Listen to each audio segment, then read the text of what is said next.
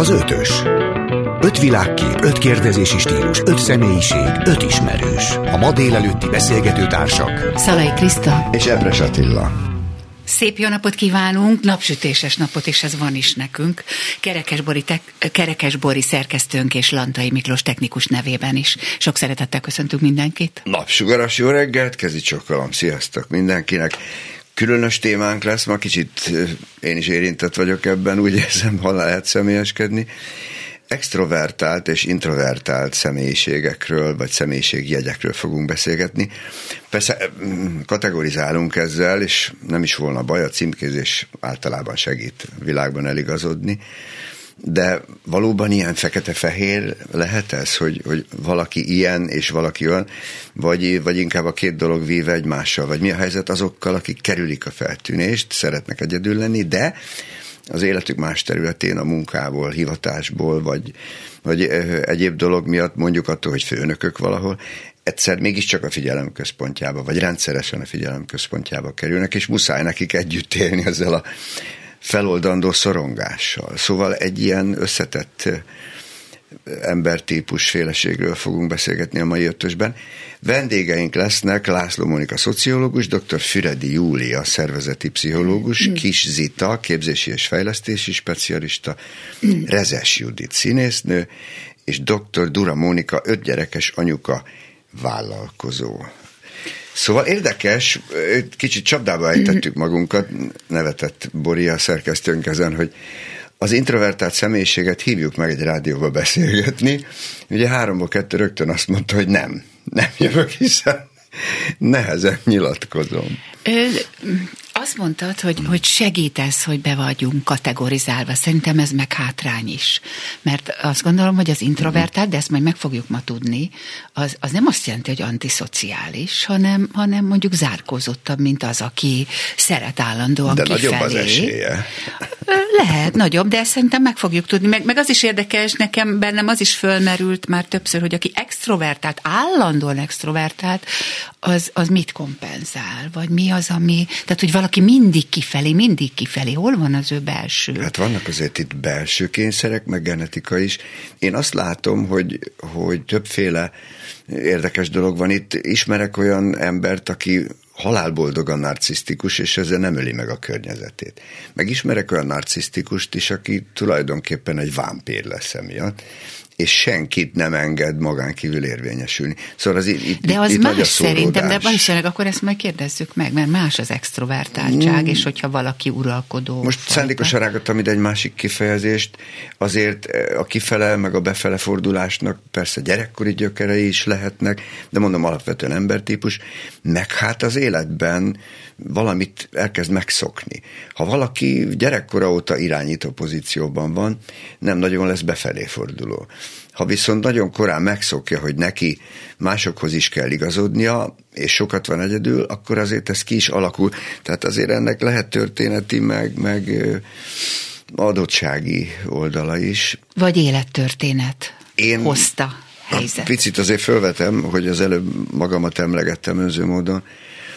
Én nem küzdök ezzel például, de nagyon természetes és régről jövő igényem az, hogy, hogy ne kelljen nekem folyton kifelé lenni. Tehát én nem tudok, vagy nem szeretek szerepelni. Most, ha elárulhatom, például nem vállaltam el egy nagyon komoly és talán még népszerű is valóságsót, vagy mit, ami egy ilyen játék lenne egy tévétársaságnál, mert én nem tudok magamról beszélgetni 12 napon keresztül. Nekem az nem megy. Én azt szeretem, azért lettem színész, hogy bizonyos alakok bőrébe bújok bele. Például, elnézést kérek, nem szeretem, amikor a közönség bejön színházlátogatásra az öltözőmbe. Én nem vagyok erre eléggé alkalmas. Én meg igen. Helyes. Az a jó, hogy nem vagyunk egyformák. És... Én meg például azt kifejezetten elhivatottságnak tartom, hogy beszéljek magamról, mert ezzel erőt tudok Aha. adni embereknek. Aha. Úgyhogy... Az tök értető, persze, Igen. tök jó, csak más típusok vagyunk ebből a szempontból. A görögök már elkezdtek ezzel foglalkozni persze, és létezett ugye ha jól emlékszem, öt, majd a szakértőink elmondják, lelki alkat, vagy személyiség típus, de ők, ők mindenféle nedvekből, meg veséből, meg gyomorból következtettek annak idején, uh-huh. hogy a két kifejezés, az introvertált és az extrovertált esetünkben azért ezeket is beszűkíti kicsit, hiszen van itt szangvinikus, kolerikus, hogy a régi kifejezéseket emlegessük, de hát ma erről komoly emberekkel fogunk beszélgetni. Igen, ezt, ahhoz ezt jobban kép... vágják, mint mi. És azon gondolkozom, hogy ahhoz képest, hogy te vagy az introvertált, szerinted, ezt képest te beszélsz sokkal többet. Tehát, most, ez... bocsánatot kérek, de most akkor hagylak picit beszélni. Azt mondd meg nekem, hogy te mindig ilyen voltál, vagy csak azután alakult ki nálad ez az extrovertált inkább típus, hogy elkezdtél közösségi ügyekkel foglalkozni? Én szerintem óvodáskorom óta. Mindig, kifelé, gyerünk, fogjuk össze a világot. Abszolút. Igen? Tehát, igen. mindig volt. Igen, ez mindig, kiskorom óta. De hát első vendégünk egy csodálatos ember, dr. László Monika, aki pálya elhagyó szociológus, de hát nyilván ö, elhagyta azt a pályát, de hát a szociológiát beleépítette, ötvözte a pszichológiával, kommunikációs tanácsadó Monika. Hát szerintem sokkal adekváltabb vagy te, hogy te mondd el, milyen az introvertált és milyen az extrovertált személyiségtípus. Köszönöm a meghívást, és köszöntöm a hallgatókat. Nagyon érdekes volt benneteket hallgatni. Annyi mindent felvetettetek, annyi mindenhez tudok kapcsolódni. Talán kezdjük ezzel a címkézés dologgal. Uh-huh. Én magam is introvertált vagyok, és a saját bőrömön is tapasztalom, hogy azok a téfitek, előítéletek, elképzelések, amik mondjuk az introverzióhoz kapcsolódnak, akár elhisszük, akár nem hatással vannak ránk. Itt elhangzott néhány jellemző, néhány tévhit is, hogy a, egy introvertált az nem tud nyilvánosan szerepelni, hogy ez egy félénk, magába zárkózó ember, aki gyakorlatilag akkor lenne boldog, hogyha remeteként élhetne egy szigeten, hogy nem alkalmasak vezetőnek, és hát az én területem a személyes márkaépítés, na erre végképp alkalmatlanok.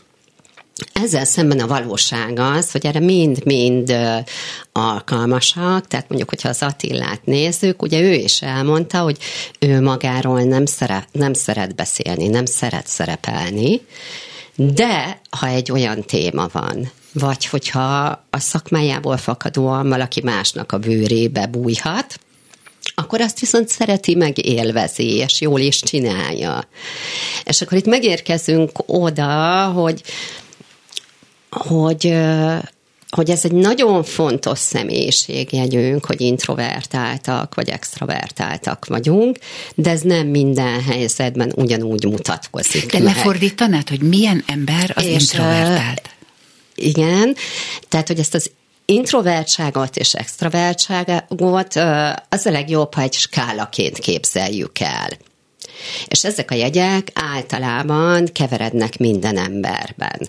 Ugye a szakirodalom azt mondja, hogy tisztán, teljesen tisztán egyik típus sem létezik. Uh-huh. És akkor még nem is érintettük, hogy ott a, ennek a skálának a közepén van egy sajátos típus, akinél fele-fele arányban keverednek ezek a jegyek, őket úgy hívjuk, hogy ambivertáltak és hogy mi jellemző az introvertáltakra, vagy hogy mi az a legfontosabb dolog, ami megkülönbözteti ezt a két típust, az pedig a legegyszerűbben úgy fogalmazható meg, hogy mennyi a kívánatos inger szint és stimulus számukra.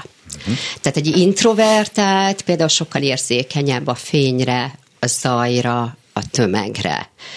Ez nem azt jelenti, hogy nem tud egy olyan helyen, nem tudja egy olyan helyen jól érezni magát, ahol sok ember van, nagy fény van és zaj van, hanem sokkal hamarabb leszívja az energiáit, és ezért szüksége van töltődési időre, ahol alacsonyabb ez az inger szint. Az extravertáltak pedig egy sokkal, ezt kutatások is kimutatták, hogy sokkal magasabb ö, ö, inger szint az ideális számukra. Ez például a mindennapokban jól megmutatkozhat abban, amikor mondjuk egy introvertált, meg egy extravertált mondjuk zenét hallgat, és ott komoly viták szoktak lenni, hogy milyen hangosra állítsuk a zenét, mert hogy egy introvertáltnak egy, egy halkabb zene is túl sok lehet, még az extravertáltnak meg kell, kell ez az impulzus. Az introvertált, ugye, ha a szót lefordítjuk, az a befele fordulást jelenti inkább, míg az ext, ugye a kifelé, az, az pedig inkább a külvilág felé él jobban. Így van, és én azt is gondolom, hogy ez okoz egy csomó tévhitet, tehát hogy például valahogy úgy társítjuk ehhez, hogyha befelé forduló valaki, akkor biztos nem fontosak számukra az emberi kapcsolatok. Tehát ez is egy ilyen komoly tévhit, hogy hogy mondjuk az introvertáltak, azok kevésbé jó kapcsolatépítők, nincs szükségük kapcsolatokra. Ezzel szemben a valóság az, hogy ugyanúgy társas lények, mint ahogy bárki más, Igaz, valóban általában és jellemzően kevesebb kapcsolatuk van, kevesebb emberrel állnak kapcsolatban, viszont emellett ezek a kapcsolatok tipikusan mélyebbek is. Te egyénekkel is foglalkozol, könyvet is írsz, előadásokat is tartasz. Hogyan tudsz segíteni az embereknek?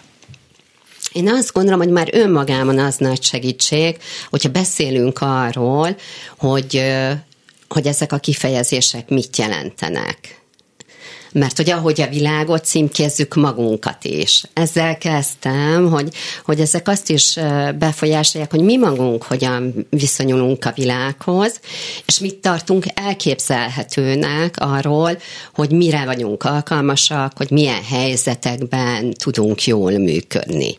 Tehát én azt gondolom, hogy ez már egy jó kiindulási pont, hogy hogy beszélünk erről, tisztázzuk ezeket a fogalmakat, Emellett, amivel én foglalkozom, az alapvetően a szakmai szerepekhez kapcsolódik, és így az érvényesüléshez. Azt pedig könnyű belátni, hogy, hogy ezek a tévhitek, hogyha az ember elhiszi magáról, akkor korlátozzák a mhm. lehetőségeit. Uh-huh. Tehát ne érezze magát attól senki megbélyegezve, hogy megpróbálják egy picit besorolni, vagy megállapítják, hogy körülbelül milyen az inger szintje, vagy az alapvető jellemvonása ebben az ügyben. De attól még, hogy az ember ezt az önmantrát használja, ezt használhatja jól is, ugye? Tehát, hogyha valaki azt mondja, hogy igen, én mondjuk introvertált személyiség vagyok, vagy éppen a másik oldal, ennek egy csomó előnyös oldala is van. Így van, az egyik előnyös tehát mondjuk, hogyha tipikusan összehasonlítjuk a két, két típust, vagy mondjuk azt inkább, hogy a skála két uh-huh. végét, akkor például egy introvertált kevésbé kockázat kerül, kevésbé kockázatvállaló, uh-huh. lassabban dönt, szereti megfontolni, átgondolni, átrágni a dolgokat ezzel szemben egy extrovertált az keresi a kicsit izgalmasabb, veszélyesebb helyzeteket. Én azt gondolom, hogy ezek a tulajdonságok, mint ahogy bármilyen tulajdonságunk, se nem rossz, se nem jó. Uh-huh. Attól függ, hogy milyen helyzetben vagyunk, hogy mit szeretnénk elérni. Ráadásul még egy dolog, ami, ami én azt gondolom, hogy, hogy nagyon fontos, hogy a friss pszichológiai kutatások azt mutatják, egy bizonyos személyiségvonások elmélete, ez egy friss, egy nem túl régi elmélet, és úgy tűnik, hogy nagyon megalapozott, hogy tulajdonképpen háromféle rétegből rakódik össze a személyiségünk, fogalmazunk így. Van egy magja, ami biológiailag meghatározott, ezek olyan tulajdonságaink, amin ha megfeszülünk, se tudunk változtatni. Van egy olyan része, ami a, abból a társ, ab, abból a társas környezetből fakad, amiben élünk, és van egy harmadik rétege, amiről viszont szabadon döntünk. bizonyos helyzetekben. Hogyha ezt lefordítjuk gyakorlati oldalra, ugye bizonyos biológiai tulajdonságaimat nem tudok változtatni. Egyébként az introverzió, extraverziónak vannak biológiai gyökerei, de ez egy olyan tulajdonságunk, amit az adott helyzettől függően időlegesen meg tudunk változtatni, tehát én is például introvertált vagyok, bizonyos helyzetekben mm. tudok úgy viselkedni, mintha extravertált lennék. Igaz ugyan, hogy ennek az árát megfizetem. Tehát az a nagyon fontos, hogy tudunk vis- a viselkedésünkön tudunk változtatni, és aztán van egy harmadik fajta, harma, mondjuk személy, harmadik fajta személyiségjegy, ami meg nagyon attól függ, hogy éppen milyen helyzetben vagyunk. Hogy ezt felerősödik-e, fontossá válik-e, vagy nem.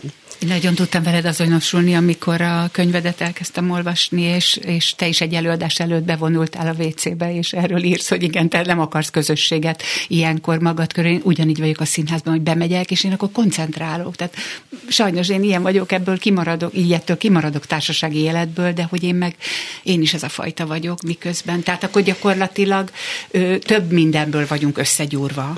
Hát ennél rosszabb, vagy ha akarjuk jobb a helyzet, tehát ugye nekem nem csak előadás előtt van szükségem csendre, amit leírok a könyvemben, az egy ilyen nagyon tipikus, tulajdonképpen egy túlélési technikám, nagyon sokáig olyan munkakörben dolgoztam, ahol gyakran kellett networking eseményekre járni, fogadásokra és egyebekre, és hát mi van egy ilyen eseményen? Zaj, tömeg, erős fények, zene, csörömpölés, minden. Felszínes és beszélgetések.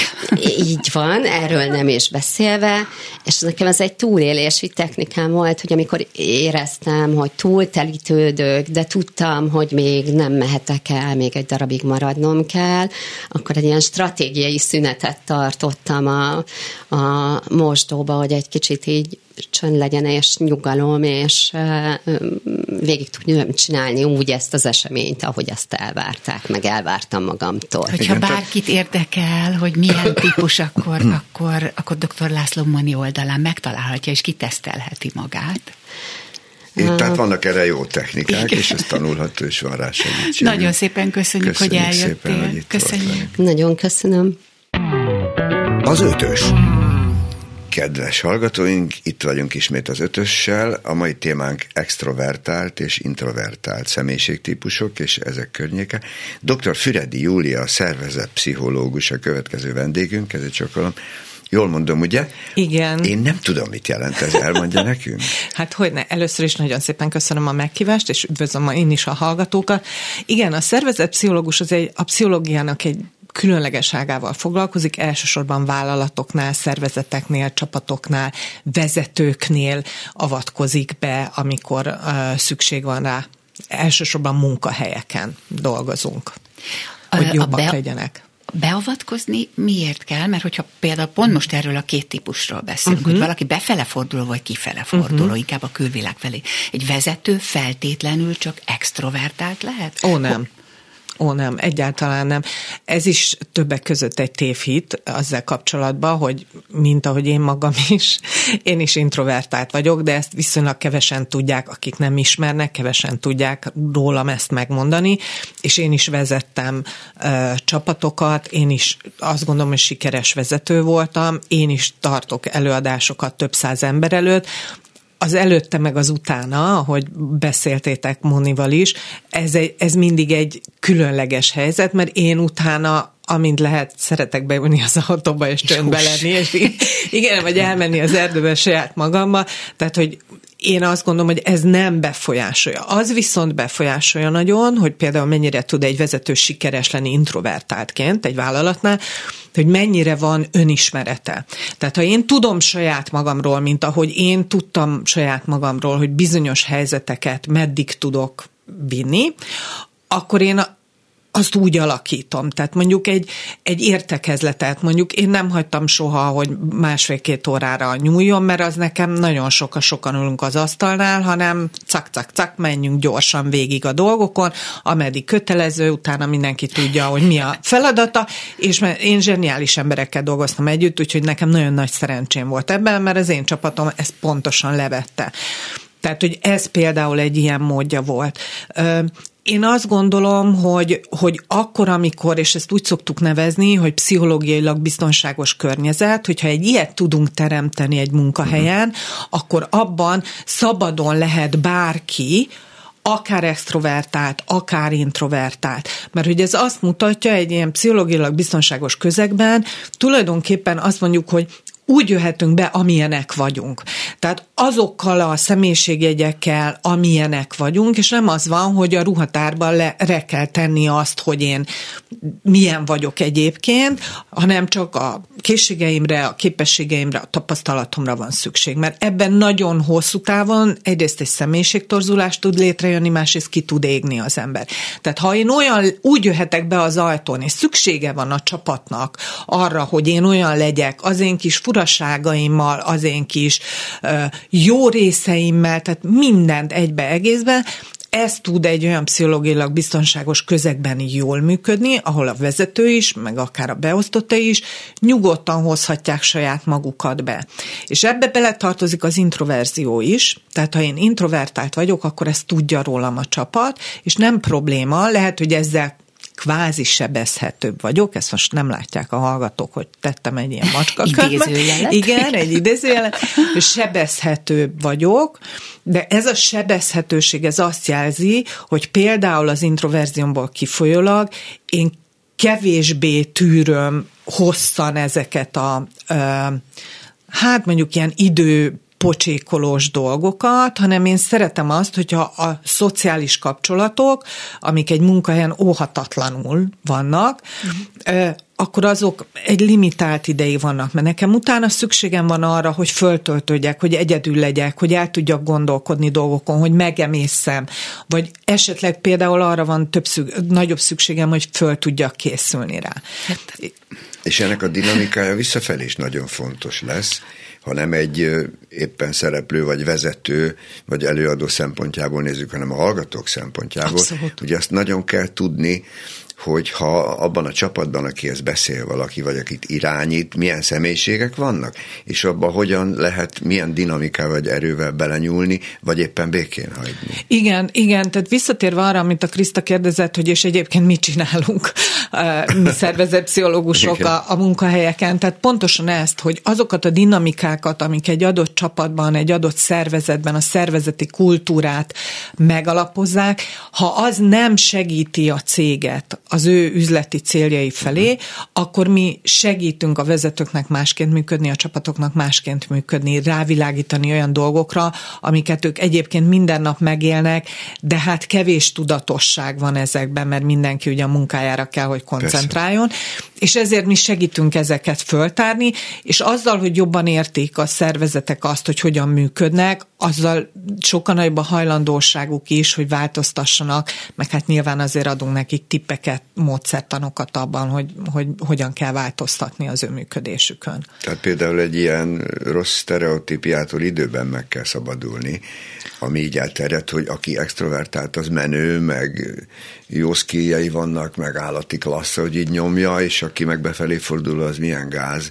Ezeket nagyon gyorsan el kell felejteni. Igen, azt gondolom, hogy alapvetően az, hogy milyen egy jó vezető, ezzel kapcsolatban tud fölmerülni az, hogy valaki akkor jó vezető, ha extrovertált. Uh-huh. Erről szó sincsen. Uh-huh. Tehát az a vezető, aki mondjuk 120 km per órás sebességgel beszél, és pont azért, mert élvezi az emberek társaságát, és nagyon nehezen kimeríthető ez a fajta kreditje, ezért aztán órákig tartanak a meetingek. Tehát, hogy ez mindenkinek az életét egyrészt megkeseríti, másrészt meg borzasztóan lelassítja magát a termelést, a folyamatot, hogy uh-huh. hadd menjek már, csinálhassam a dolgomat. Egyrészt, másrészt pont ezért, mert hogy nagyon társaságkedvelőek, nagyon bele tudnak mászni másnak a magánéletébe, összemossák a határokat. Tehát, hogy azért az extrovertált vezető az nem feltétlenül sikeresebb, jobb vezető. Az tud jó vezető lenni, én azt gondolom, és erre most nagyon nagy szükség van, mert, mert hogy egyrészt az adatok és minden más is azt mutatja, hogy különösen a Covid óta nagyon másfajta vezetői megnyilvánulásra, szerep felfogásra van szükség. Miért? Ez miért befolyásolta a Covid? Azért, mert hogy az otthon online voltunk. tér miatt? E, de hát részint az online tér, tehát azzal is volt probléma, ugye az elején, amikor be, be voltunk zárkozva, akkor mindenki olyan képzéseket kért, hogy hogyan tudjuk megtanítani a vezetőket arra, hogy hogyan lehet itt távba menedzselni az embereiket. Mert hogy ugye akkor, amikor együtt vagyok vele egy térbe, akkor látom, tudom, minden rezdülésére odafigyele, és kvázi ellenőrizni tudom. És ha meg hazament, akkor mit csinál? Biztos otthon tévét néz, mos, vagy csak a hasát vakarja. Tehát, hogy ezek voltak a legnagyobb problémák, hogy hogyan tudjuk a kontrollt elengedni, uh-huh. de közben egyébként úgy tartani velük a kapcsolatot, hogy ennek legyen egy, egy olyan része is, amikor tudom, hogy teljesít. De ezzel nem ez volt a probléma, hanem az, hogy a, a, a bezártság alatt nagyon sokan elkezdtek az, azon gondolkodni, hogy tulajdonképpen mi végre is vagyunk mi. Hogy a mi életünk akkor ezen a... Tehát hát azért... Hát önmagukkal kezdtek kicsit e, foglalkozni, és ez így, problémás így van, lett. Így van, így van. Egyrészt, másrészt pedig annyi minden különleges Hát mi ezt azért traumának hívjuk, mert ugye nem tudtunk milyen megoldási módszerekhez folyamodni, ami volt a külvilágban, akkor, amikor ennyi bizonytalanság, ennyi fenyegetés van a külvilágban, akkor automatikusan emberek befele fordulunk. És ez a befele fordulás, hogy rájöttem, hogy stresszeim vannak, hogy nem tudok dolgokat, hogy feszült vagyok, hogy tényleg így akarok-e én élni, hol vannak a prioritásaim, egyebek, ez az, ez az introspekció vagy önvizsgálat, ez rengeteg olyan emberbe elindult, akinek korábban köze nem volt ehhez. Uh-huh. Részint megijedtek is, részint pedig rájöttek arra, hogy változtatni kell dolgokon, és megváltozik a sorrend, például az, hogy megengedem-e azt, hogy mondjuk a vezetőm így beszéljen, vagy úgy beszéljen velem. És ezzel a lelkülettel jöttek vissza, akár hibrid, akár teljes uh, irodai üzemmódba az emberek. És ezzel kell most bánniuk, a vezetőknek. És ezzel csak akkor tudnak jól bánni, ha létre tudják hozni ezt a pszichológiailag biztonságos közeget. Akkor tulajdonképpen a, a, a, a home office, meg az egész helyzet, az, az inkább az extrovertáltaknak volt, volt inkább trauma, nem? A többieknek, uh, vagy? Mi azért nem, mondan, tehát azért nem mondanám ezt ennyire kategorikusan, mert az introvertáltak is társas lények, és szükségük van emberek. Tehát azért arra az inputra, arra a mennyiségű, még ha korlátozott a mennyiségű emberi uh, kapcsolatra, az introvertáltaknak is szükségük van. Tehát a magány, az izoláció, hát nem véletlen, hogy azért egy magánzárka a legdurvább büntetések egyike mindig is az volt. Persze. Tehát az olyan léleksorvasztó, hogy hogy az, aki izolálva volt, introvertáltként, hát azért az is szenvedett rendesen. Igen, mert itt nem keverendő össze az antiszociálissal, ah, hogyha abszolút. valaki... Így van, így van, így van. Nem... Most, most megint nézzük kicsit afelől, aki a hallgatóságban ül, vagy mondjuk a munkavállalók között ül, neki is akkor egy tanulási folyamaton kell részt vennie, ha ezekben a témákban még nem merült el senkinek a segítségével. Kell tudnia elemeznie a környezetét egy kicsit, hogy kikkel dolgozik együtt. Hogyha uh-huh. közösen meghallgatnak valamit, azt ki hogy fogja földolgozni, nem azért, mert hülyébb, vagy nem uh-huh. azért, mert sokkal exhibicionistább nálam, hanem mert másféle ember, ugye? Ezt tanulni igen, kell. Igen, én azt látom, hogy, hogy az már egy jó kiindulási pont, hogy az emberek elkezdtek ilyen önreflektív módon gondolkodni saját magukról. Uh-huh. Mert ugye erre azt szoktuk mondani, hogy jó, ez olyan csajos, olyan rózsaszín, olyan köldögnézegetős, izé, meg legalább két pszichológus kell, hogy fogja a kezem közben. Tehát nem. Az önreflexió az annak a képessége, amit szintén saját magunk gyakorlása el tudunk sajátítani, és nagyon fontos lenne, hogy ránézek magamról egy, magamra egy-egy helyzetben, és azt tudjam mondani, hogy mm, miért is éreztem, miért érzem magam mindig ilyen nyomorultó minden vasárnapi ebéden? Tehát, hogy érzem én azt, mert ott van, mert a gyomrom szorít, meg előtte már nehezen nyelek, de hogy rá tudjak nézni ezekre a helyzetekre, és elgondolkozzak arról, hogy lehetne nekem másként viselkedni, kellene másként viselkedni, tehát én hogy vagyok benne ebbe a helyzetbe. És egyszerűen apró viselkedés változtatásokat hozzak létre. Tehát ez az önreflexió, nem az, hogy folyton ütöm magam, hogy oh, ne, így kellett volna, aztán ott rágodok rajta hónapokon keresztül, hanem hogy ránézek, ez volt a helyzet, ő mit csinált, én mit csináltam, én hogy éreztem magam közben, hogy lehetne jobban másként. Na most ugyanez egy munkahelyi szervezetben, ez ugyanígy megtörténik, és ebben segít a szervezet pszichológus, hogy ránézünk arra, hogy egyébként most hogy működnek, mi az ő tudásuk saját magukról, sokkal kevésbé egyénenként, mint mondjuk egy csapat, vagy egy, akár egy egész vállalat, egy szervezet szempontjából, és akkor ezeket a pontokat, a pici beavatkozási pontokat, ezeket határozzuk meg, teszünk javaslatot rájuk, és aztán megnézzük, hogy egyébként utána hogyan fejlődik. Dr. Hát László Moni kategorizálta, hogy három, háromféle dologtól uh-huh. alakulhat ki típus, személyiségtípus, de te hogy látod, hogy a családból hozza valaki, hogyha zárkozottabb, vagy, vagy kevésbé nyitott a külvilágra, és ezt hogyan lehet fejleszteni, ha kell? Hát én azt gondolom, hogy ezzel kapcsolatban azért a szakirodalom is nagyon megosztott, hogy, ezt hon, hogy ezzel születik az ember egyfajta ilyen introvertáltsággal, vagy, vagy extrovertáltsággal, vagy hogy ennek mi a szerepe a családi, családi mintáknak, milyen szerepe van ebben.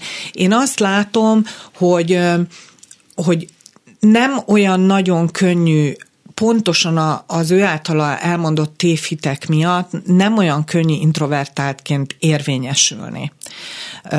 Mert hogy azt gondoljuk, hogy, hogy egyrészt nagyon hamar, ugye ahogy az Attila is mondta az elején, hogy mindenkire címkéket ragasztunk. Mert hogy ez, ez, ez így sokkal egyszerűbb eligazodni a világba, hogy mindenkire rányomok egy címkét, aztán úgy is van. De hogy ennél az ember, én azt gondolom, hogy pont ez a szépsége, és aki pszichológiával foglalkozik, azt, ezt tudja, hogy ez a szépsége, hogy annyira különbözőek vagyunk. Tehát az, hogy valaki introvertált, vagy extrovertált, vagy akár ambivert, az egy ilyen nagyon szép színes kaleidoszkóp, amit ha így forgatok, mert ilyen helyzet van, akkor másként mutatkozik meg az ő intro vagy extroverziója, mint hogyha az ellenkező irányba fordítom.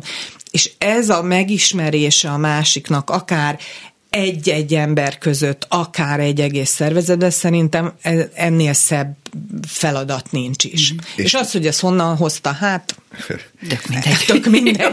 és egyszer csak nagyon jó ezen fogást találni, hogyha az ember tájékozódik ebben a témakörben, mert a munkatársammal, vagy a vezetőmmel, vagy a beosztottammal, ha már szervezetekről beszélünk, sokkal jobban tudok együttműködni, hogyha tudom, hogy annak az embernek mit kell bevinni, hogy, hogy milyen inputot engedek meg, és hogy amit ő felém sugároz, abból mennyi lesz az, ami feldolgozandó, vagy éppen nem, mert ismerem a személyiségtípusát már valamennyire. Így van. Én um, azzal kapcsolatban egyébként szkeptikus vagyok, amit nagyon sokan csinálnak, sajnos, hogy Függetlenül attól, hogy a tesztek ugyanúgy, mint a címkék segítenek eligazodni, de pontosan emiatt az emberi személyiség komplexitása miatt én nagyon szkeptikus vagyok a tesztekkel kapcsolatban. Vannak tehát tesztek, gondolom, ezt én nem tudtam. Igen, tehát munkahelyen is nagyon sokféle új keletű nem megyek ebbe bele, mert ilyen ez egy irányú, másik műsor. Igen. Direkt irány, irányú Igen, vannak? mindent is. Tehát mindent is, mert uh-huh. ugye a vezetők sokszor bizonytalanok, sokkal, sokszor eltávolodnak a saját munkatársaiktól, hiszen arra ott van a hár, hogy foglalkozzon az emberekkel, és ezért aztán, hogy biztosak legyenek dolgokba, akkor teszteltetik, Aha. szénné teszteltetik az embereiket, ami uh, ilyenkor sír a lelkem, mondjuk így. Tehát, hogy én tényleg azt gondolom, hogy annak érdemes vezetőnek mennie, aki szeret az emberekkel foglalkozni. És nem a papírból így van, tudja meg, így hogy van, ki az az ember. Így van, tehát akivel mm-hmm. inkább be, ráhúzok még egy órát, és beszélgetek, és megismerjük egymást, mint az, hogy egyébként 97 pontot ért el a 120-ból. Na, és akkor mi van? És ezzel mire jutok? Tehát, hogy nagyon azt gondolom, hogy ezek a biztos pontok, a fogozkodók, amit tök emberi, hogy mindig is szeretnénk mindenről bizonyosságot, de hogy az ember-ember közötti kapcsolatban ez nincsen. És aki vezetőként ezt fel tudja mérni, és ennek ellenére izgatják, érdeklik az emberek kíváncsiak rá, abból lesz igazán jó vezető. Akár introvertált, akár extrovertált. Hát én most tulajdonképpen nem töltöttem még ki, hogy milyen típus vagyok, de, de egyre erősebben azt érzem, hogy introvertált vagyok, amit mondtál a munkára vonatkozóan. Simán és ez lehet. rendben is van. Tehát, Abszolút. Hogy ez, most már ne, tehát picit úgy érzem, mintha egy betegségről beszélnénk, de nem betegség, Így hanem van. el kell fogadnom, ebben a helyzetben ilyen vagyok, és kész. Tehát, Igen, de ez nagyon sok ember, tehát ez, ez borzasztó fontos, hogy nagyon sok embert megakadályoz abban, hogy egyébként önazonos módon tudjon viselkedni, mert berakja magát ugyanebbe a kreclibe, saját maga homlokán ott virít a saját maga által ráragasztott címke, és akkor azt fogja mondani, hogy hát én introvertált vagyok, nekem akkor ez, a-" és akkor ilyen sorszerűen lemondok dolgokról, helyzetekről, holott és e- azt gondolom, hogy a Moni is ezt hangsúlyozta, hogy nagyon sokfélék vagyunk, tehát nincs egy vegytiszta introverzió, nincs egy vegytiszta extroverzió, mert ez a személyiségünknek csak egy egészen pici szelete, és az, hogy egész, az egész hogy néz ki, akkor jön ez a kaleidoszkópsága, amiben lehet, hogy vannak bennem introverzióra utaló pontok, de hát én az nincs két egyforma introvertált, mondjuk így. Tehát valószínűleg az, a tip, az, az, a- az a lényeg, bocsánat, hogy, hogy fogadjuk el önmagunkat, és hogyha valamit szeretnénk, arra meg serkentsük magunkat, hogy miért ne tehetném meg. Így igaz? van. Hát az önelfogadás azt hiszem, hogy az, az a magas iskolája az emberi létnek, és ezzel nagyon-nagyon sokan küzdünk. Meg halkan teszem hozzá az önfegyelmezés is. A- a- Tehát minden, ami önnel kezdődik, azt gondolom, hogy ezzel kapcsolatban nagyon sok tennivalónk van, mert hogy, mert hogy ebben nem vagyunk bajnokok, de hát legalább tudunk fejlődni benne. Akkor Köszönjük mindenkinek szépen, hogy itt volt velünk, és elmagyarázott egy csomó mindent, amit nem látunk át egyből szakértő nélkül. Köszönöm És a mindenkinek meghívást. fantasztikus fejlődést kívánunk. Így Köszönjük, van, hogy jöttél. így van. Dr. Köszönöm én Füredi is. Júlia volt a vendégünk. Az ötös. Kedves hallgatóink, itt vagyunk újra az ötösben, az introvertált és extrovertált személyiségtípusokkal foglalkozunk. Kis Zita, képzési és fejlesztési specialista a vendégünk, aki kérte, hogy tegeződjünk, szervusz. Köszönöm szépen. Köszöntünk a műsorban. Szia. Mondd el pontosabban, hogy mi is a te szakterületed? Hát én karrier és karriertanácsadással és kapcsolatteremtési tanácsadással foglalkozom, mert hogy nekem is ezek voltak a nehéz pontjaim, ugye a kommunikáció, hogy másokat megszólítsak, barátkozzak, networking, ugye ez megint az extrovertáltaknak a, a erőssége, illetve a karriertanácsadásban több mint 20 évig foglalkoztam olyanokkal, akik elveszítették az állásukat létszámleépítés miatt, Ó. és akkor megtanítani őket, hogy bízzanak magukban, és hogy kommunikálják az erősségeiket, és hogy ezt megint legyen a kommunikáció, hogy szavakba öntsék azt, hogy nekik mik az erősségei, annak ellenére, hogy mondjuk a külvilág vagy a mit vár el, illetve ha olvasnak egy, ugye, egy álláshirdetést, akkor el tudják mondani a saját szavaikkal, hogy ők még alkalmasak erre. Esetleg ez egy belső élményből is fakad? Ez Volt teljesen is belső Ó. élményből is fakad, El- mert- Elmeséled, mint introvertált ember? Hát hogyne. Én egy amerikai kozmetikai cégnél dolgoztam, és ott is létszámleépítés volt, és engem is érintett, mert ilyen nemzetközi tréningeket is tartottam, de hát átszervezték a céget, és magam is részt vettem egy ilyen karriertanácsadási programon, és olyan szerencsés helyzet volt, hogy aki tartotta, pont keresett egy trénert. Úgyhogy a saját élmény volt, hogy magam is átmentem ezen a folyamaton, illetve később tartottam tréningeket, volt kollégáimnak tartottam a tréninget, tehát milyen érdekes az élet, hogy a saját kollégáim, ez a folyamat persze nem állt meg, a, a, a létszám, De ők ezt akkor már respektálták, abszolút. Ők, ők örültek nekem, Mhm. én meg nekik örültem, mert nagyon sokat, sokukat ismertem, én már a cég kezdetén oda kerültem, és ez is saját élményem volt, ugye, hogy én nagyon izgultam, most is izgulok, de igyekszem olyan szinten tartani, ami még nem blokkol, és én azt csináltam például első munkanapokon, mert leraktak a recepcióba, ugye, hogy végigmentünk a orientációs folyamaton, hogy én mindenkinek bemutatkoztam. Na most ezt képzelhetitek, azért nehéz volt. Próbáltam pipálni a, a telefonlistán, hogy kivel találkoztam, kivel nem, Igen. de hogy nekem ez könnyebb volt, hogy a másnap bemegyek, vagy egy hét múlva, amikor újra találkozunk, akkor már nem teljesen vadi új új emberek, tehát nekem segített a belső szorongásomat oldani, hogy akkor én kezdeményezek, mert hajlamosak vagyunk egyébként megvárni, de ezt tanultam most ugye a magánéletemben is, meg a szakmai életem, hogy inkább én kezdjem, mert ne várjak arra, hogy na majd megszólítanak, mert mondjuk valakit szeretnék megszólítani, vagy tanul, tanulhatnék valakitől valamit, hanem hogy így is ezt szerettem átadni mondjuk a tréningeken is, hogy hogyan lehet azt csinálni a saját stílusodba, mert ahogy a, a ti szakmátokban is vannak, ugye utána rögtön még pörög, muszáj imád emberek között Igen. lenni, ez mondjuk a trénereknél vagy képzésnél is így van, van, amik tréner ott jó pofizott, jó, jó értelemben a, a, a, tréner, a résztvevőkkel, amit én irigyeltem, hogy hogy van neki még energiája, amit hogy évfélig még ott beszélgettek. Én meg örültem, hogy elmettem a szobámba, és hogy jó, akkor összeszedem magam a következő napra, mert ha kiállok tréninget tartani, akkor nyomnom kell az energiát, és Igen. meg kell mozgatnom az embereket. Picit közbevetem, ez, az, ez a mi szakmánkhoz Igen. is, vagy hivatásunkhoz is kapcsolódik, elnézést, hogy magunkról beszélünk. Lámpaláznak nevezi Igen, a régi Igen. nyelvezt hogy ez a fajta izgalom viszont sokszor jó irányba fordítható, mert ez azt jelenti, hogy tele vagyunk adrenalinnal. Hogy valaki beül egy rádióba, interjú alannak és izgul, szerintem tök jó, mert egész más energiaszintre húzza föl magát, és ezt jól tudja használni, ha figyel.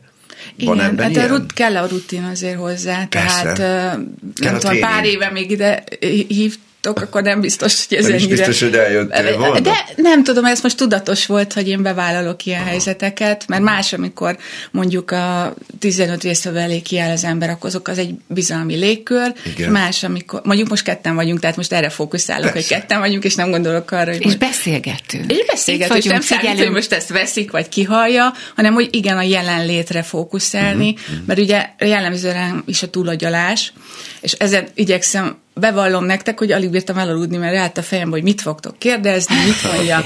Hát ez csak arra volt jó, hogy ne tudjak elaludni. És, és akkor az segít, hogy jó, majd úgyis, ahogy hozza a, a helyzet, és hogy fogok nem idézőjelbe jó válaszol, nem nincsenek jó válaszok, hanem hogy csak adjam önmagam, és De erre a, figyeljek. Igen, és ez a csodálatos, amit mondtál, a jelenlét hogy jelen lenni, és ez mindenkire vonatkozik. És mondtál egy gyönyörűt, olvastam, hogy, hogy egyszer csak elhatároztad, hogy kilépsz a fényre. Hát igen muszáj, mert... De addig hogy mit csináltál, amit Én nagyon jól érzem magam a, a háttérbe, tehát nagyon jó háttértámogató vagyok, tehát voltak olyan főnökeim, meg szóval, tehát pörögtek rengeteg ötlet, akkor ugye idézőjelben én voltam a, a, a negatív, hogy akkor hogy fog az megvalósulni, mert egy, egy intro arra figyel a részletekre, hogy hogy kerülnek oda azok az eszközök, emberek, stb.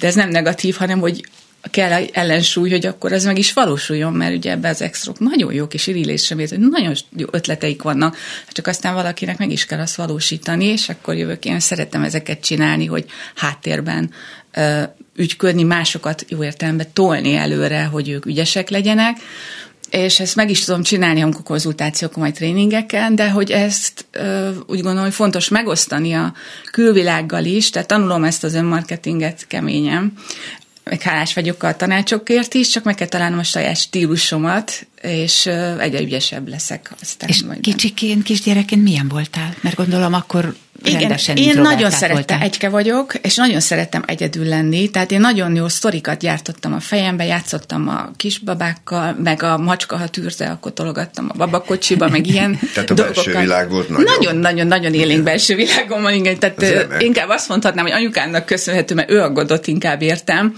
és emlékszem, hogy az ő szemszéd kislányt megkért, hogy vigyen már, vigyen már el maga, engem a diszkóba. Tehát, hogy, hogy azért menjek emberek közé, de ezért voltam például énekkaros, hangos, ha bár az egyik, aki mellettem már mondta, hogy ne énekeljek olyan hangosan, mert hamis vagyok, de nagyon lelkes voltam, meg jó volt egy közös, jó egy közösség. Ez most sok embert megérint, amit mondtál, akinek esetleg szégyenézete volt amiatt, hogy ő szeretett egyedül lenni. Nagyon hasznos volt, hogyha valaki meglátta, hogy az ő színes belső világában él, ami ugyanolyan gazdag, mint a valós környezete. De az előbb azt akartam kibökni, hogy hasznos energia tud lenni az izgalom, de mi van azoknak a fejlesztésével, biztosan foglalkozol ilyesmivel, akik leblokkolnak. Azt hogy lehet feloldani? Tehát akik maguk a, a, az izgalom áldozatai uh-huh. lesznek. Én ezt úgy szoktam, hogy most itt veletek, és hogy én neki mondom, hogy én leblokkoltam, és szerintem az emberek általában jók, tehát kisegítik, a, akkor kisegíti a másik, hogy ö, aláad egy mondatot, vagy akkor gyere megfogja a kezét, uh-huh. elindul fele. Szerintem ez pont, hogy nem kéne szégyelni azokat az érzéseinket, de egy meg kéne tudnunk fogalmazni. Tehát azért uh-huh. sokszor nehéz szavakba önteni, tehát én ezt itt látom a buktatót, hogy amikor lefagy valaki, hogy akkor azért, és nem tudja kimondani. Tehát én azt gyakoroltam, hogy akkor mondjam ki, most nagyon izgulok, Tehát és akkor már elkezdtem beszélni, ugye? Nevezzük majd, meg a mondta, aki ott megjelenik. Igen, mert nem kell szégyelni uh-huh. a, a tulajdonságainkat, a, ezek adottságok, és építsünk rájuk. Hiába mondjuk egy um, családba elvárják, hogy mit tudom, hogy jó kislányk így viselkedjünk, aztán önmagunkat adjuk, és megkapjuk, hogy te nem ilyen voltál, hát nem. És ilyenkor kimennek emberek az életünkből, akár közvetlen családtagok, barátok lecserélődnek, és hogy ettől nem kell férni, mert fognak jönni újak, hogyha nyitottak vagyunk rá. Tehát... De ez tulajdonképpen megfelelési kényszer Igen, is. Tehát az nem lehet, hogy például kérdezem, hogy amikor te gyerek voltál, és, és zárkozotta voltál, és akkor elkezdtek téged csesztetni, elkezdték forszírozni, hogy de, de, te ne ilyen legyél, és akkor szerintem egyre inkább bezáródik az Persze, ilyen típus. Hát azt szeretnénk, mindenki azt szeretné, szeressék, meg elfogadják, akár bevalljuk, akár a gyerekként, ez még így ösztönseim, felnőttként ja, már agyalunk rajta. csak az a motor, hogy kifelé akarunk valakinek Hát mert megfelelni. ezt látjuk, igen, hogy ezt nyomják, hogy fejjel. Ugye mi szeretünk a szabályokat. mondtak? Hát, hogy ne legyél olyan kuka, akkor uh, ne legy, igen, ne legyél ilyen csöndes, mondj már valamit, gyere. Tehát, hogy uh, igen, szóval mondjam el. Ilyeneket nem mondunk.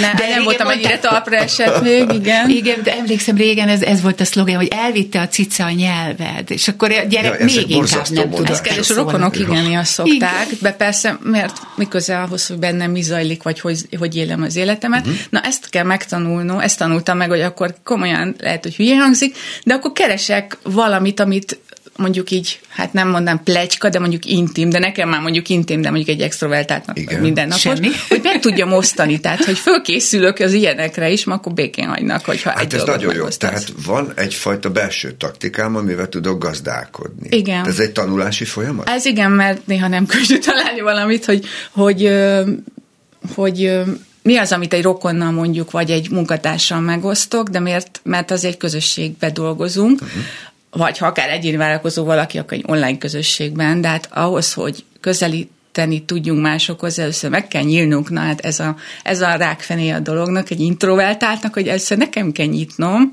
mut, sebezhetőséget kell mutatnom, ahhoz, hogy a másik is megnyíljon. És persze kapunk pofonokat, meg, meg nem azt a reakciót kapjuk, hanem pont beszólnak esetleg, vagy uh-huh. kihasználják idézőjelbe a sebezhetőséget, de ezt akkor tudom, hogy nem, az, nem nekem szól, hanem az annak a személynek, vagy képnek, vagy ugye ez fel a címkének, amit ők látnak. Igen, csak ehhez, hogy mondod, hogy meg kell nyílni, ahhoz először saját magunk előtt kell megnyílni. Persze, hát Rá kell látnunk dolgokra, meg kell fogalmaznunk dolgokat, ki kell mernünk magunknak mondani, aztán jöhet a közeg. Igen, mert mondják ugye ez a szociális, tehát egy társaság kerülő, de valljuk már be introvertáltként magunknak, hogy azért kerüljük a társaságot, mert rossz élményeink vannak, uh-huh. és a félelemből, vagy tényleg nincs rá igényünk, mert én elismerem, hogy van, aki nagyon jó meg van magába, de, de azért én egy-két emberre szükség van az életünkbe, és cserélődnek, akkor meg igenis legyen bátorságunk, akárhány évesek vagyunk. Cserélni. És abban fejlődtél, hogy mondod a sebezhetőséget, tehát hogy sebeket kaptál nyilván, tehát hogy, hogy, hogy ezt lepergesd magadról? Hát igyekszem. Akkor emlékeztetni magam, hogy ez nem az valódi énemnek szól, hanem annak, akinek ő engem lát, mert természetesen, amikor beszél velem, ő már kialakított rólam egy képet, hogy én mondjuk ugye megbízható vagyok, kedves vagyok, kerülöm a konfliktus, aztán amikor nekem fontos, és konfrontálódok vele, teljesen higgadtan a saját stílusomba, az nem biztos, hogy tetszik neki, de hát ez az ő képe volt rólam, és akkor. De attól én mondjuk megszenvedem, de ha meg nem, nem konfrontálódnék, akkor azt még jobban megszenvedném, mert hogyha az nekem fontos, akkor igenis álljak ki a véleményemért. Egy picit visszatérek arra, amit az előbb mondtál, mert ez biztos, hogy nagyon sok hallgatónak izgalmas egy kicsit jellemzőbb azért az introvertált emberekre az analitikus gondolkodás, de azt mondtad, hogy hajlamos az ilyen túlagyalni a dolgokat. Hát Ebben igen. hogy lehet jó balanszot találni? Hogy lehet ezt jól megtanulni, ennek a kezelését? Hát szerintem, amikor egy feladatot hajtunk végre, és elem, az a feladatunk, hogy elemzés, akkor azt kordába tudjuk tartani, általában határidő, információ, bár most már az információ korában el is, is hajlamos vagyok, hogy hú, de izgalmas, ások tovább a neten, aztán már teljesen máshol vagyok, és vissza kell vinnem, hogy nem ez volt a feladat, tehát, hogy kicsit magamat kordába kell tartani, mondjuk egy elemző munkáról van szó, de ezt inkább mondjuk olyan én nem nevezném annyira elemzőnek magam, engem az emberek jobban érdekelnek, mint a feladatok vagy a, a tárgyak, tehát mondjuk egy pénzügyes elemző hmm. más, kell egyfajta véna a tárgyak iránti érdeklődés, vagy számok iránti érdeklődés. A túlagyalásnál meg inkább az, én azt látom a, a leszokni arról, amit mondtál, és a jelenlét, tehát hogy ne a múlton rágódjak, ami már megtörtént, már hol van, az már senki nem emlékszik rá, meg ne azon aggódjak, hogy mi lesz, mert úgyse tudom, mi lesz, akkor úgyis csak ma lesz. Én a legjobb tudásom szerint teszem ma a dolgomat, és arra figyeljek, hogy mi az, amit örömmel tudok tenni, és jó érzéssel tudok tenni, akkor a jövőben is az, az olyan eredményeket fog hozni, amitől jól érzem magam, és a másokra nem tudok úgy hatni, hogy hogyan viselkedjenek, de azt szerintem fontos, hogy én jól érezzem magam, mert a sem fog megbántani semmit, senkit, ha önazonos vagyok, és mondjuk kicsúszhat az számon nekem is olyan, ami nem esik jól a másiknak, akkor, akkor meg tudok elnézést kérni, de lehet, hogy pont rátapítottam egy lény- lényegre, és később azt mondja, hogy jaj, igazam volt, és akkor ezzel dolgom van. Tehát... Ezt mondtad, hogy, hogy eltávolodtak bizonyos emberek, mert meglepődtek, hogy te mered magad vállalni, de neked jó érzés, hogy fejlődsz? és más Én vagy kicsit. fejlődök. Inkább azt mondanám, hogy önmagam vagyok, mert nem kell sehová fejlődnöm. Szuper. Tehát, hogy inkább, hogy el, fölvállalom azt, hogy én ilyen vagyok, ilyen az egyéniségem, mert tévhit szerintem, hogy fejlődnünk kell. Inkább teret kell adnunk a meglévő uh-huh. adottságainknak, és arra kell építeni. Igen. Ennyi, olyan egyszerű, egyébként nagyon egyszerű, csak ugye hú, de mit fog szólni, ezek jönnek a régi szokás. Hát ez azért nekem is ott van még. Mit fog szólni, ha azt mondom, de ha nem azt, akkor is fog szólni, tehát tök mindegy, hát mit ez, mondok. Ez remek, remek. Nagyon szépen köszönjük, Jó, hogy szól. tanítasz is minket. Én is köszönöm szépen, köszönöm, köszönöm Nagyon szépen köszönjük. Szervusz. Az ötös. Öt világkép, öt kérdezési stílus, öt személyiség, öt ismerős. A ma délelőtti beszélgető társak. Szalai Kriszta. És Ebres Attila. Aki nekem eszembe jutott az introvertált témában, egy csodálatos színművésznő, akit, ö, akit én irigylek. Tudom, a múltkor így leszóltak a nézők, hogy ne dicsérgessem a kollégáimat, nem tudok mit csinálni. Tehát nekem te példaképpen nem vagy. szóltak le, csak azt vetették hogy föl, ennyi, nem, zavarba ne, őket. Hogy ne dicsérjem. De, ö, tehát te vagy nekem az, kedves drága hmm. Rezes Judit, aki, aki azt érzem, hogy csodálatosan alázattal, de, de befele fordultad, éled a magánéletedet, teszed a dolgodat, míg kimész a színpadra, és iszonyatosan széles ecsettel, rengeteg színnel, de nagyon finoman, és azt is nagyon alázattal és odaadással teszed, és mutatsz meg embereket. Tehát te hogy éled meg, hogy te, aki színésznő lettél, kifele forduló vagy inkább, vagy befele forduló? Hát az biztos, hogy, hogy tehát tényleg az, az, az, az a jó, amikor fölmegyek a színpadra, és akkor ott el tudom engedni magam, főleg próbákon. Én nagyon szeretek próbálni. Amikor már ez az első időszak megvan, amikor már, mert ugye minden próba újabb kezdés, és újabb borzalom az első, első pár, de amikor úgy, úgy elkezdődik, és úgy, úgy érzed, megérzed a, a, a flóját a, annak a szerepnek, akkor már az nagyon jó, és onnantól kezdve nagyon jó próbál találni. Előadások már az, az olyan, hogy nem tudom, valameddig jó játszani, de, de én inkább a, a próbákat szeretem. Mi a baj az előadással? Hát, Ott nem a tudom, nézők? Vagy? Kicsit zavarnak, igen. igen, már máshogy van, nem tudok annyira felszabadultan létezni egy-egy előadásban. Előjönnek ilyen hülyeségek ott hátul, hogy a szöveg eszembe jut-e, vagy ilyenek, szóval Szóval igen, és, és azt érzem, hogy, hogy, hogy ezek ilyen korszakok. Most, most megint olyan lazább tudok lenni a, a színpadon előadásunk, előadásokkor, de, de, de azért vannak azok a korszakok, mikor úgy, úgy be tud az ember így szorongani ilyen, ilyen hülyeségektől. És pont ennek a, ennek a lazasága, vagy ennek a tét nélküliségét szeretem a, a próbákon. Úgyhogy ezért, ezért van a, az, hogy jobban szeretem a próbákat, mint a, az előadásokat. Ez milyen érdekes, mert volt, akitől azt hallottam, hogy próbálni nem szeret. Tehát, hogy valahogy el kéne el kell jutni az hát, előadásig. Igen, igen. Teljesen hát ez... jellemző egyébként, hogy az ember a kontroll miatt kicsit elkezdi szorongani, meg jobb lenne, nem nézni. Együtt érzek veled, én nehezen bírom a tömeget, nem is tudom, hogy kerültem én is ide és nagyon bírom, hogy most rádióban vagyunk, mert nem látnak annyira, és akkor jobban el vagyok. De most láttak, ez muszáj emlegetnem, mert több embernek emlegettelek is. Nemrég láttalak a, például a, a, az M-trakban, ahol elképesztően jól énekelsz, és az egy másik kifejezési forma, akkor hogy éled meg ezt? Ö, nagyon fura nekem az énekhez való viszonyom, mert én... De a melankóliában is állati jól énekelsz, tehát ott, ott van valami tanult dolog, vagy, vagy I- neked igen. ez mindig megvolt? Ö, nem, nem. Én hmm. operett musical szakon végeztem. Igen, azt tudom. És, és akkor én úgy kerültem be az egyetemre, hogy hogy hát nem nagyon tanultam énekelni, ellenben a többi osztálytársammal, ők nagyon sokan úgy voltak, hogy már tíz, tizen nem tudom hány éve űzték ezt a dolgot, és, és profén kerültek már be a, a főiskolára, vagy egyetemre.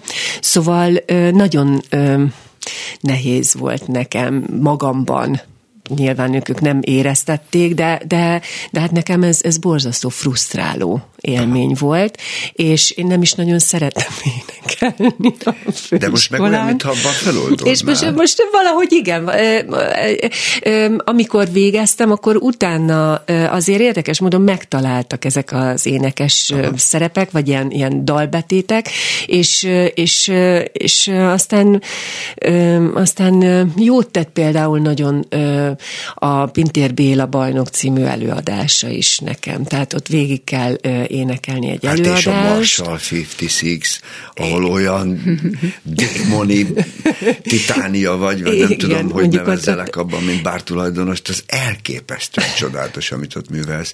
Az ember azt hiszi, hogy te egy rendkívül exhibicionista személyiség vagy. Igen, hát nem, nem.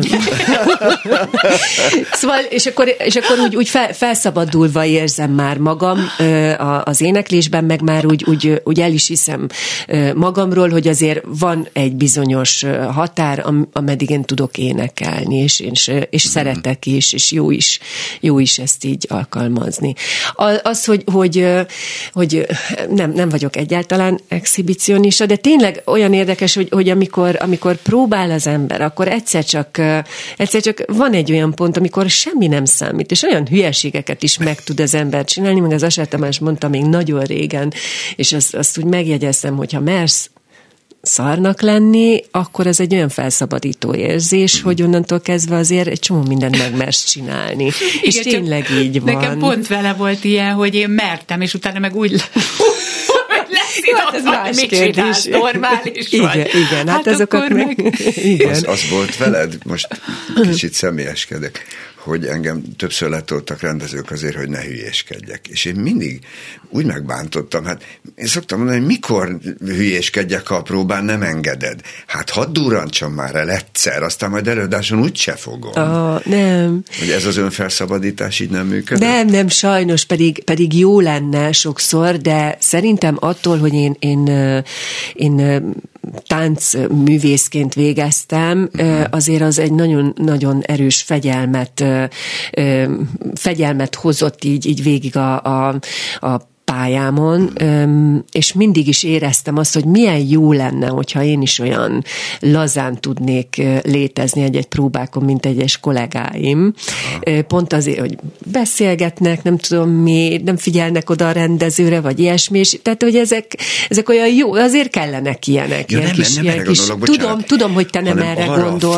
A fajta bohóckodásra gondolok, Tudom. amit a szerepen belül az ember eldurrant. Persze, tudom, tudom, csak a, így e- erre reflektáltam, hogy, hogy, hogy tulajdonképpen jó lenne ez a fajta felszabadultság is, de, de valahogy, valahogy nekem mindig ez, hogy, hogy odafigyeljek, hogy, hogy Mhm. figyeljem, hogy mit mond a, a rendező, az nekem fontos. Rám még így nem szóltak, hogy ne hülyéskedjek annyit, de nem tudom, hogy ez mi, mitől van. Semmi baj, mondom, én is ma rájöttem, illetve nem hallgattad az eddigi műsort, mert éppen ide jöttél. Igen. Tehát én is abszolút rájöttem, hogy introvertált vagyok, és ez rendben van, kész, koncentrált vagyok, és bizonyos helyzetben meg nagyon zárt. Ez van. Te milyen gyerek voltál? Akkor is ez a rendes, koncentrált, mindent megcsináltál, amit kértek? Hát általában igen, szerintem én egy jó kislány voltam, de de kérdeztem is egyszer az anyukámtól, hogy én szerintem hol romlottam el ilyen téren, hogy, hogy, hogy, hogy ilyen te szorongó lettem, vagy, vagy mert én szerintem egy, egy ilyen vidám felszabadult kislány voltam, a, a szüleim nagyon támogatóak voltak, soha semmiben nem korlátoztak, vagy tehát, hogy így, így én arra emlékszem, hogy ilyen boldog gyerekkorom volt, és valahogy aztán nem tudom, hol romlott el, hogy például ez, ez, ez nekem egy nagyon nagy ö, tanulás, hogy ne kelljen ö, mindig figyelnem arra, hogy mit gondolnak mások. Hogy, hogy ezt most már, már ennyi idősen azért egy picit engedjem már el. Hogy, És ezt megfejtetted, hogy hol nem romlottál el nyilván, hanem hogy hol, hol, hol váltál inkább olyan, aki a világ felé meg akar felelni? Nem, nem tudom, nem tudom. Hát nyilván ez, ez valahogy adódott egyik, tehát biztos nem egy, egy nagyobb dolog miatt lehetett, hanem ilyen sok kicsi, hogy, hogy olyan közegbe kerültem, ahol, ahol mindenképpen a, nyilván a, a tánc is adott egy ilyet, hogy, hogy a, a, a mozgásom, ö, ö, mozgásomat úgy gyakoroljam, hogy az, az megfelelő legyen, hogy nekem magamnak megfelelő. Tehát az, az a baj, hogy, hogy az egyik legnagyobb kritikusom saját magam, és, és jó lenne egy picit, hogy a, én is egy kicsit megengedőbb lennék magam felé, mert az is, az is egy ilyen felszabadító érzés lenne. Picit érintek valamit, ami nem mindig kellemes, Ö, nem szenvedtem tőle, de mégiscsak mondták, hogy vörös, mert én egy vörös hajú kisgyerek voltam. Te nem biztos, hogy kínottál de néha mondták, hogy a colos, ugye gondolom, vagy a magas. Uh-huh. Van, aki eleve hízékony, vagy túl pici. Ezek azért az emberben kialakítanak dolgokat. Ehhez kötődik némi ilyesmi. Én nem gondolom, hogy ettől kínlottam volna gyerekkoromban, de egy kicsit mindig éreztem, hogy nem vagyok olyan, mint a többiek, meg nem tudok anyájjal menni. Premier bulikon van, hogy egy órát is ott vagyok, de inkább csak felet. hogy ez kialakul, vagy az ember kicsit harcol ellene, vagy egyszerűen csak tojik bele egy idő után. Hát én hirtelen nőttem, tehát amikor én középiskolába felvételiztem a balettszakra, akkor még teljesen átlagos magasságú voltam, uh-huh. és mikor szeptemberben oda mentem, akkor egy ilyen 10, jó 15 centivel voltam magasabb. Tehát teljesen más ember vettek fel, akit aztán megkaptak. És de valahogy ott a, a, a, az egész tánc Um, valahogy ugye elkezdtem használni a testemet, és, és aztán később ez, ez így soha nem volt probléma nekem az, hogy magas vagyok. Uh-huh. Viszont az tény, hogy, hogy, hogy azért a, a tánchoz, a klasszikus tánchoz azért mindig megkaptam, hogy hát én, én magas vagyok, meg a partnereimhez képest. Hát és igen. igen, és akkor mindig, mindig mondtam, hogy jó, hát nem én vagyok magas, hanem a partnereim alacsonyak. Bocs. Most nem tudok mit csinálni, de, de igen, szóval ez azért így végig kísérte, de ugyanúgy úgy voltam vele, hogy, hogy ezt elfogadom, meg, uh-huh. meg tényként kezelem, azért biztos volt bennem valami kis frusztráció, mikor odaálltam a partnereimhez, de, de nem, nem éreztem, hogy na most én ettől... Te nem ezt fordítod be igen, igen, igen, nem, nem, nem. Szerintem ö, Szerintem ez, ez alkati dolog is, hogy, hogy, hogy bármennyire is szeretek társaságba lenni, attól függ, hogy milyen társaság nehezen oldódom, vagy ilyesmi, azért az van, de, de meg nem, nem szeretek így a, a központban lenni, de szeretek társaságban lenni, de ugyanakkor nagyon-nagyon szeretek egyedül lenni. Uh-huh. Tehát például a pandémián, pandémia alatt, amikor otthon volt az egész család, és mondjuk pont előtte ö, nyílt volna ki újra ö, nálam a, a, a kapu, mert ö, a második gyerekem születése után kezdtem el újra ö, előadásokra járni, és akkor megint így bezárult minden, akkor nekem, nekem nagyon nagy szükségem volt arra, hogy, hogy egy picit ö, minden nap elvonuljak egy szobába, és akkor én csak egyedül legyek. Mm, és ezt, ezt azért a mai napig erre figyelek, hogy, erre nekem szükségem van. Most egy picit a, visszatérek arra, mondjad Kriszta azt. Hogy, hogy ar, arról, arról beszélsz, mert hogy itt uh, kiderült, itt rögtön előtted volt dr. László Moni könyve, és kiderült, hogy ismeritek Igen. egymást, hogy ő miben tudott neked segíteni, amikor megismerkedtetek? Hát igazából ez egy ilyen érdekes mm, kirándulás volt. Pont így a, a pandémia alatt volt az, hogy így ne teljen el csak úgy a mindennapi élet, és egy kicsit így, így foglalkozzak magammal is, és például ez is egy ilyen én idő volt, amikor, amikor így a, a, a Mónit megkerestem, és kicsit így dolgoztam magamon, és enne, ezen az egész ilyen én márkaépítés, vagy de nem is dolgozni, mert azért az, az azt még nem nevezném annak, de hogy egy kicsit így tudatosabban látni ezt az egészet, és tényleg így rájönni, hogy jó, akkor én, én milyen alkat is vagyok, és hogy miért is nem megy nekem ez a dolog, és hogy ez nem kell ostorozni magamat, mert én nem tudok minden nap feltenni magamról mindenféle dolgokat az Instára. Van, aki minden nap kettőt. Igen, de én, én ezt, ezt csodálom. Tehát, hogy én ezt, ezt nem, egyszerűen azt érzem, hogy persze valaki ilyen, és, és nekem, nekem el kellett jutnom egy, egy, egy úton végig kellett mennem, hogy rájöjjek, hogy én nem vagyok ez. Tehát hiába akarom is azt, hogy, hogy vagy nem akarom, ez túlzás, csak, csak amikor így gondolkozik az ember, hogy most mennyire kell ezekkel a modern dolgokkal mennie, hogy, hogy képbe legyen, hogy tudja, hogy, hogy mert hát ezért ez, ez, ez most már egyszer mondta nekem valaki, hogy de igenis kell, de kell neked, kell, hát hogy nem ilyen. Kötelező nem kötelező, persze, de hogy, hogy, hogy, hogy azért hmm. mégis azt mondják, hogy, hogy jó, hogyha ha így hmm. ilyen téren is ott vagy, de mint egy brand.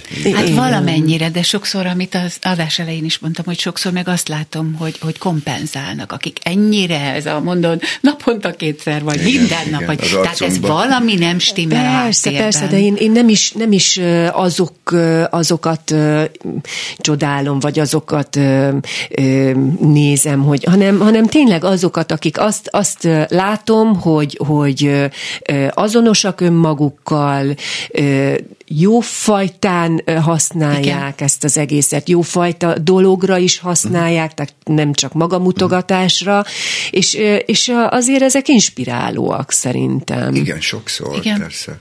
Kicsit piszkáljuk meg az előzőt amit a színpadon művelsz a 56-ben, egy, egy rendkívül sokoldalú szivárványszínű, ám de eléggé erőszakos személyiség bomlikott ki előttünk gyönyörűen, ez a bár tulajdonos nő, és vannak az életben olyan emberek, akik ilyenek, vagy még ilyenebbek. És engem, meg néhány introvertált embert, néha ez orba vág, meg kicsit úgy zavar. És hosszú folyamat volt, mire erről leszoktattam magam de nem tudom, neked volt-e ilyen, hogy idegesít, meg annyit beszél, meg annyira nyomul a fejemre, hogy legszívesebben elküldeném hidegre. De aztán rájöttem, hogy nem, hát ő ilyen, most jó, akkor ezzel együtt fogunk élni.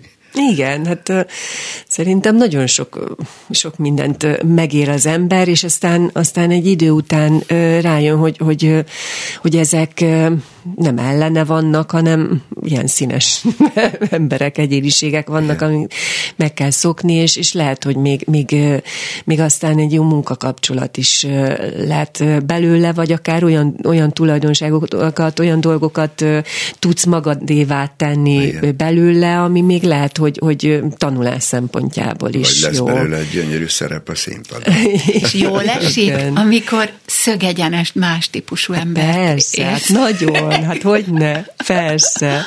Hát nagyon, mert, mert ugye én, én nagyon nem szeretek konfrontálódni, és, és azért ezeket meg, meg nagyon jó megélni a színpadon szerintem, mikor, mikor tudom, hogy, hogy nincs, tét. nincs tétje, tudom, hogy mit fog válaszolni, mert ugye a legtöbbször nekem mindig az volt a problémám, hogy, hogy, hogy mikor egy ilyen konfliktusba kerülök, akkor ilyen fél óra után jön, jövök rá, hogy aj, de jó lett volna, hogyha azt mondom ilyen, ilyen visszavágva, vagy nem tudom, olyan, olyan, és nem jut eszembe akkor, és utána meg dühöngök ezen, és nem tudom, meddig még ez kattog az agyam, hogy mit kellett volna mondani. Igen, ez a lépcsőházi, ugye? Igen, és vannak remek filmek, meg előadások, ahol ez úgy van megírva, Igen. hogy öröm hallgatni. Aj, de jól megmondta neki. Igen. Igen, ez a fantasztikus, amikor azt tudjuk mondani elfogadva, hogy erre vagyok most képes, kész. És mi van akkor, hogyha most konfliktusba kerültem? Semmi. Mm. Akkor megyünk tovább, ezt is megéltük. Milyen típusúak a gyermekeid? Hát különbözőek. A nagyobbik fiam 13 éves, úgyhogy ahhoz kép, tehát, hogy ő egy nem egy egyszerű eset, dupla skorpió, és és én nagyon, nagyon nehezen találom meg vele a, te az azt jelenti, hogy szereti a konfliktusokat, Várjál, és bele is benne megy. vagy, te milyen jegyű vagy? Én bak vagyok, nem vagyok úgy benne, de, de mind a két gyerekemről megcsináltattam a, ja. a horoszkópját, és, és ha nem is évente, de azért úgy, úgy két évente elmegyek egy asztrológushoz. És a bak meg a skorpió az nem annyira? Azt nem tudom, de az tény, hogy, hogy nagyon különbözőek vagyunk. Igen. Tehát az én nagyfiam az ha kell, ha nem, Nincs, nincs az, hogy, hogy, hogy egy picit is azt gondolja, hogy szerintem ebbe most nem érdemes beleállni, mert most arról van szó, hogy én jobbra megyek, vagy balra, hát most akkor teljesen mindegy, kikerüljük egymást. Nem. Nem. Hanem azt mondja, hogy már pedig én arra megyek, amerre én akarok, és te menjél ki az. Tehát, hogy nincs, nincs olyan, olyan élethelyzet, amiből ne csinálna. Nem is, nem ő generálja, hanem ha én megkérem rá, vagy valami. Szóval egy, egy nagyon, nagyon nehéz, hát nekem, hát aztán lehet, hogy más csodálatosan tud majd vele bánni, és adja az ég, hogy majd egy olyan partnere legyen, akivel jól meg tudják érteni egymást, de erre mondják azt, hogy, hogy hogy majd az életben legalább, legalább tud majd érvényesülni. Igen, Előző hogy harcosabb lesz, mint, igen, mint hogy igen, igen. Úgyhogy én most, most úgy vagyok vele, hogy mindent, hmm. mindent én, én bevállalok, és, és én itt vagyok lábtörlőnek, hogyha a életben sikeres lesz, akkor, akkor legyen így. Én, én vagyok az anya, úgyhogy bármit megcsinálhat. Hát meg az, hogy ugye megy bele a kamaszkorba, és még brutálisabb. Úgyhogy a kicsi, ő pedig, hát ő nagyon tudja, hogy kell. Téged manipulálni. Persze, persze, és akkor jaj, anya, oj, ne, bocsánat, de olyan dolgok, és tényleg pont valakiről, valakivel beszélgettünk, hogy még azért pici ahhoz, hogy hogy tudja az, hogy mi az, hogy bocsánat, de, de már nagyon jól tudják használni már ilyen, ebben a korban is. Úgyhogy Hát két különböző, de azért tényleg annak örülök, hogy a, a kisebbik azért, a kisebbikkel jobban megtalálom a, a hangot, mert azért két ilyen nehéz természettel azért nem lenne egyszerű, és hát ugye ott van még győző is a férjem. Szabó Győző színművész. Igen. igen, az előző beszélgetésben én magam is realizáltam, hogy tényleg ne akarjunk fejlődni, hanem fogadjuk el magunkat olyannak, amilyennek vagyunk, de a gyerekeimnél én is megfogalmaztam azt, hogy azért kaptam ezeket a különböző gyerekeket, hogy én fejlődjek, mert annyira más sok, hogy egyszerűen meg kell tanulnom kezelni őket, és meg kell tanulnom nem küzdeni. Tehát azért is kérdeztem, hogy milyen típusok igen, a gyermekeit. Nekem, nekem hogy... még, még a, a Misivel nagyon sok tanulnivalóm van, pontosan ez a küzdés, hogy, hogy, hogy mit mit kell elengednem, és, és mit, mihez kell tartanom magam még azért anyaként és szülőként, hogy meddig vagyok én felelős érte, mert, mert én is úgy vagyok vele, vagy úgy, úgy gondolom, hogy, hogy, hogy talán azért kaptam ezt, hogy hogy megtanuljam elengedni a dolgokat, viszont tényleg vannak ezek, a, ami, amihez egyszerűen nem tudok, és, és nem is akarok elengedni, vagy, vagy tehát akarom tartani magam, az egyik ez a, ez a gép, gépezés, hogy ez igenis le kell, hogy korlátozva legyen, a másik a tanulás és a tisztelet. Tehát nekem ez a három dolog az, ami nagyon fontos, és ebből én nem tudok engedni. És ha ezekért vannak a konfliktusok, akkor, akkor legyen. Befelé és kifelé forduló személyiségekről beszélünk ma, és azt ilyen kontextusban, hogy a Kriszta kérdezte, meg kell egy kicsit fogalmazni. Én látom a fiamon, hogy örökölte a gényeiben tőlem sajnos ezt a kicsi befelé forduló, mondjuk antiszociális személyiségjegyeket. Van abban szülői felelősségünk, hogy egy picit ebből kifelé taszigáljuk? Hogyha ilyet látunk.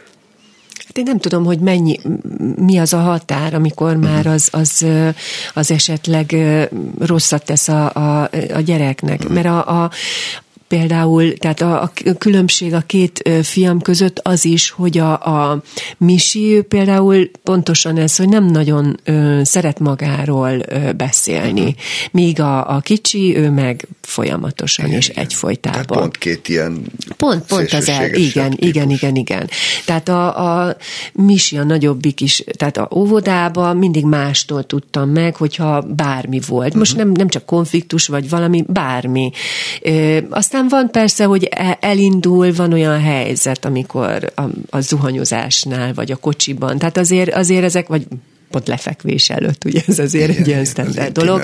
Igen, a, akkor, akkor azért úgy, úgy megnyílik, de én, én mivel én is azért ilyen vagyok, nem, ezt így nem találom ö, ö, hátránynak, és azt uh-huh. gondolom, hogy, hogy hát ö, ez ilyen, ilyen típus, és, és ö, ugyanakkor vannak barátai, ugyanakkor megtalálja magát a Persze. jó helyen a közösségben, tehát ö, szerintem addig, amíg ezzel nincsen probléma, vagy ezeket ö, nem látja tehát az ember problémának, igen, akkor addig igen. szerintem az ezt Igen. el kell fogadni, úgyse lesz nagy, tehát úgyse akar ő, ő több, több mindent, vagy, vagy, vagy nagyobb elismertséget, vagy nagyobb figyelmet magára.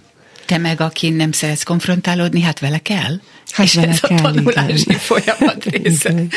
Nagyon hálásak vagyunk, hogy eljöttél, és, Én köszönöm a és mertél beszélni, és bátran beszélgetni. Hát igen, mert az ember, hogyha kicsit beszél, akkor, akkor ő maga is így megfogalmaz dolgokat magáról, aztán úgy ez is egy ilyen tanulás része. Nagyon köszönjük. Izgultál egyébként, mikor jöttél? Tehát egy színész izgul, amikor egy beszélgetésre megy? Hát nagyon jó, hogy rádióba jöttem, és nem képernyő. De tele van kamerázva betű. Nagyon jó, mert pont, pont tornáról jövök, úgyhogy az szuper lett volna, hogy Nagyon jól nézel ki. Köszönöm szépen. Köszönjük, Rendes Judit volt a vendégünk. Köszönjük szépen. Az ötös. Köszöntjük újra hallgatóinkat. A mai műsorunkban introvertált és extrovertált személyiségjegyekről beszélgetünk. Elsősorban szakértőkkel, utolsó vendégünk, dr. Dura Mónika, ötgyerekes édesanyja, aki jogászként kezdte, aztán vállalkozóként, üzletasszonyként folytatta. Saját bevallása szerint ambivertált, vagy ambivertált, vagyis egyszerre befelé és kifelé forduló személyiség. Ez, ez az ön esetében pontosan mit jelent ez az önelemzés? Hát, hogy ezt én is így gondoltam magamról, amikor így gondolkodtam azon, hogy Igen. én extrovertált vagyok, vagy introvertált, és valahogy nem tudtam belehelyezni magamat egyértelműen egyik kupacba se, hanem azt vettem észre, hogy nekem mind a kettőből vannak személyiségjegyeim. Aztán kíváncsiságból kitöltöttem egy ilyen tesztet, és pont ez jött ki, hogy én a, én a kettő között vagyok valahol, hogy mind a kettőre vannak jellemző tulajdonságaim, de nem hordozom tisztán az egyik személyiségjegyet sem igazából. És azt, ez mikor merült föl benned, hogy, hogy, hogy megkérdezd magadtól, hogy milyen, milyen típus vagy te?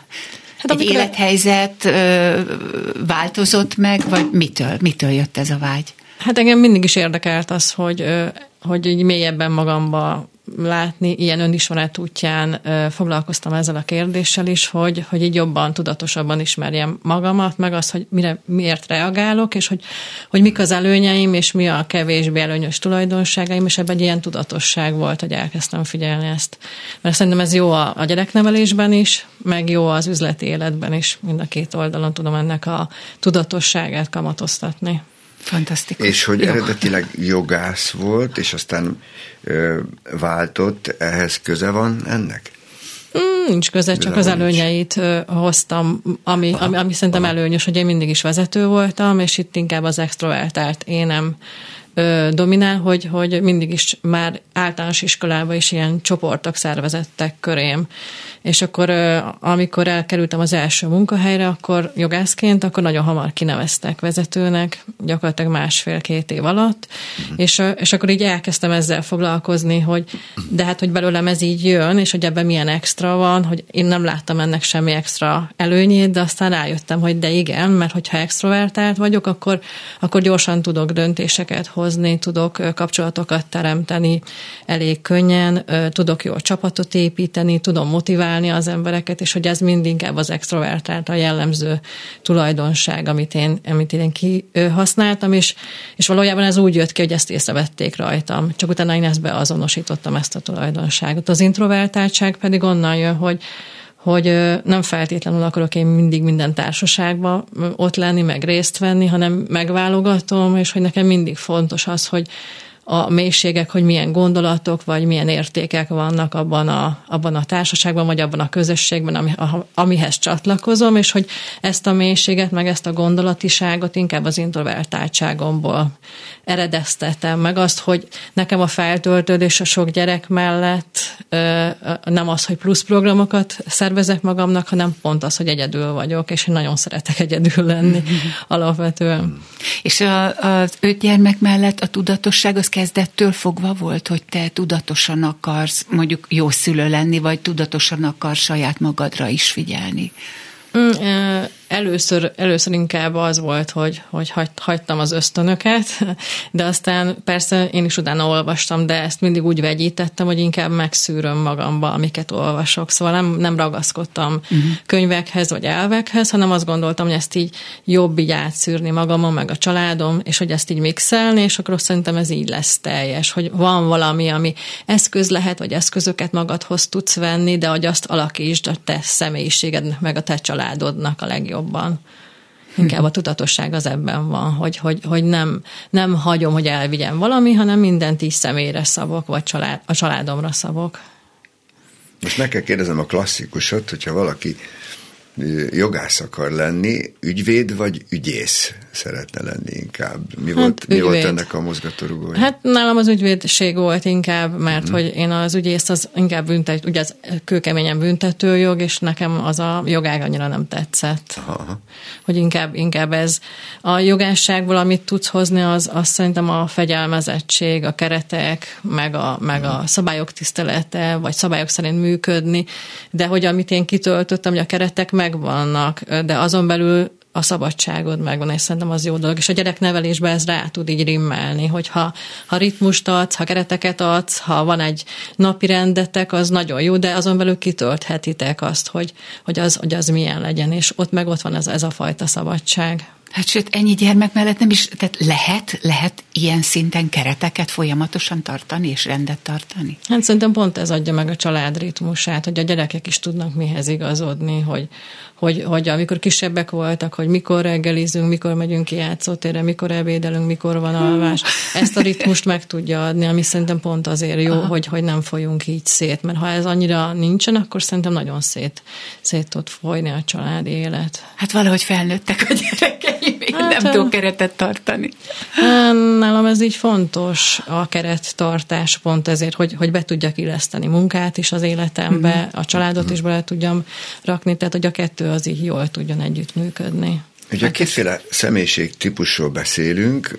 Az ember gyerekkorában valamilyen, aztán kamaszodik, picit megváltozik, aztán valamilyen lesz, és ez a fajta kettős személyiség azért ott, ott kezd kialakulni.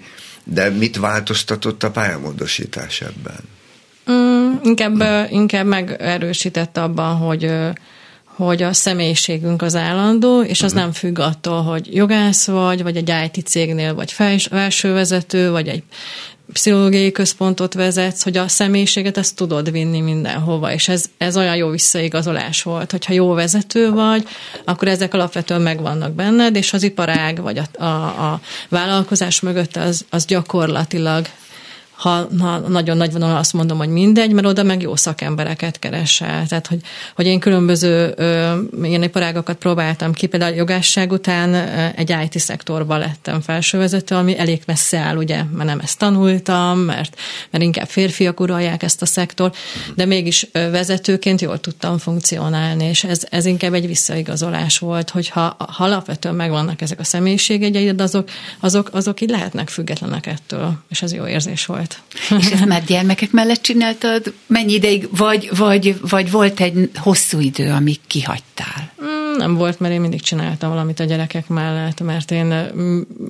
nem úgy vonultam haza, hogy nekem akkor öt gyerekem lesz, hanem nekem volt egy ilyen jól felévelő karrierem, és akkor megismerkedtünk a férjemmel, és akkor szerettünk volna gyereket, és akkor elindult az első, a második, a harmadik, a negyedik és az ötödik gyerek, és mindegyiket szerettük volna, szóval nem volt mögött semmiféle ilyen túlgondolása a dolgoknak, és de közben meg én azt gondoltam, hogy én nem szeretném feladni az álmaimat, mert hogy így akkor leszek teljes a, a családnál is, hogyha anya jól van, akkor a család is jól van, és akkor én ezt soha nem szerettem volna feladni, hanem úgy kialakítani az életemet, hogy ez tudjon párhuzamosan működni.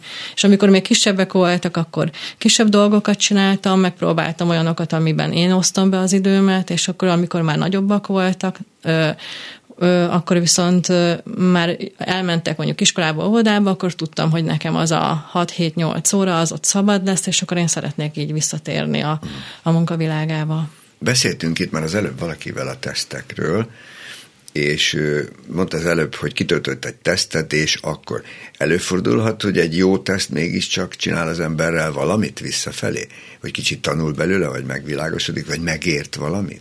Hát inkább szerintem ez, hogy visszaigazol, és megerősít. Ugye, hogy inkább a megerősítés. Igen, igen, nekem inkább a megerősítés érkezett meg, uh-huh, hogy amit én feltételezek magamról, ahogy látom magamat, azt most vissza lett igazolva, hogy tényleg ilyen vagyok, és akkor ezeket a, az előnyöket, mert persze utána olvastam, hogy melyik ö, típusnak személyiségeinek mik az előnyei, azokat sokkal bátrabban mertem használni, mert beazonosítottam, hogy nálam azok léteznek. Például mondjak egy példát, hogy, hogy mondjuk én, amikor bemegyek egy tárgyalásra, akkor én inkább szemlélődő vagyok. Tehát megnézem, hogy ki mit mond, hogy érvelnek, felmérem az erőviszonyokat, tehát ott inkább az introvertált része jön elő a tárgyalás első felén, de utána, amikor ezeket így felmérem, és így szépen beazonosítom magamnak, akkor meg nagyon bátran, mint extrovertált, megyek előre, és akkor átveszem a, akár a tárgyalás irányítását is, és akkor, akkor meg már nem, nem, nem, nincs bennem ez az introvertált lényem, hanem előjön az extrovertált, hogy, hogy a akkor, akkor igen, akkor, akkor úgy irányítom, hogy az, az jó legyen, hogy, hogy a döntés szülessen, hogy az nekünk jó legyen, és akkor, akkor sokkal inkább ezt a személyiségegyemet használom. De nagyon tudatos vagy, ez látszik, és nagyon biztonságot adó. Ez sugárzik belőled. A gyerekeid nyilván hát ötből mindenki különböző típus.